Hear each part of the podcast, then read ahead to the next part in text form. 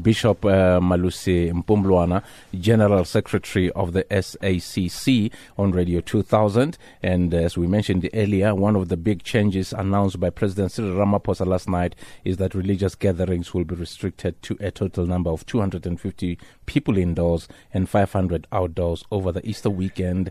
Indoors has to be within 50% uh, capacity. Uh, good afternoon to you, Bishop. Good afternoon. Thank you for having me. It is a pleasure to have you on the show on the Glenzito Super Drive on Radio 2000. Well, you know, this is amazing. I would have thought that only sport comes your way.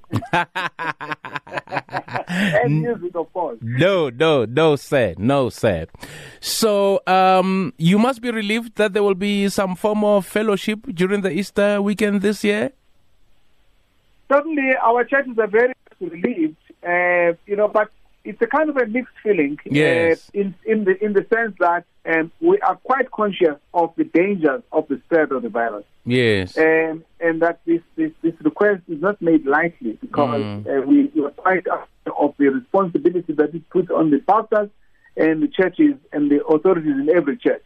Mm. Uh, but on the other hand, there is the burning desire to celebrate, uh, you know, these major, major, major uh, events of the Christian faith, Yeah. Good Friday and Easter. And so we need to do that in a sense of humility and in Yeah. a sense of of uh, of, of a sense of self-sacrifice. In other Yeah. words, we, we, we say that I must sacrifice something. That something is maybe I may sin just a little less. Maybe I may may, may, may stay away from hugging and in other words, be somber and be feeling that I am in a state of borrowed space for the sake of the faith.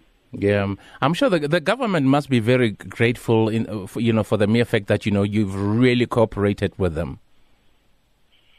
Well, churches across the board have learned in the last year uh, the importance of holding up the COVID compliance uh, uh, regulations. Most churches, I promise you, Mm. most churches are doing that. Yeah. And, and we also are saying that in the main, the super spreaders have been funerals. And you know why? Because funerals are an emotional moment.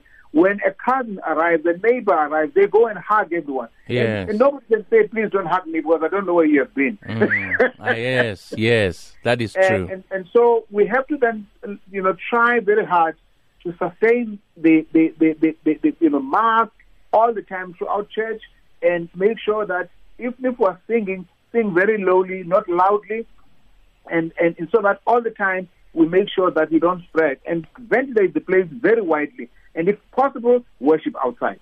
You know- all those things are necessary. You know, the, it's funny that you're saying when people worship or when they sing, they shouldn't sing loudly. I always tell my colleague here, Nati, because sometimes she tires talking loudly and she shouts at me, wah, wah, wah, wah. And I always say to her, no, don't. Speak softly.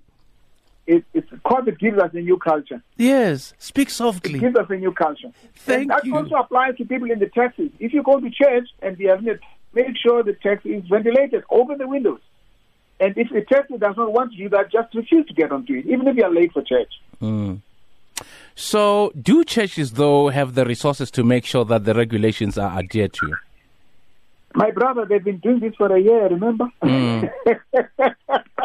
it's not extra resources. It's not more than what you do already at home and Mm. in your neighborhood. It's a mask, it is distance, it is washing hands, it is ventilation. You Mm. don't need resources for this. Yeah. And, and just then, the discipline. You just need the discipline. And I'm saying, and and, and as, I, as I say this, I, I mean, I I, I I, I, I- feel I feel very much for a church like ZCC, which for whom the Easter celebrations is the pinnacle, like all Christian churches. Mm. But look at the sacrifice that church, those churches have made. Look at the sacrifice.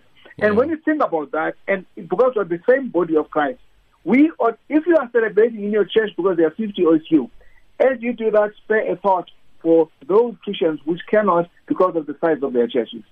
so will you be encouraging churches to arrange services online for those who Oh, won't be able to attend? Absolutely, absolutely. In fact, uh, in fact, the SACC is is, is, is, partnered with the the SABC two to have a Good Friday service at nine on Friday and at half past eleven on Sunday, and it's going to be COVID focused, so that it's Good Friday and Easter in COVID time, and it is interdenominational. It's different pastors from different churches, but it is so that those who cannot go to church can also experience worship.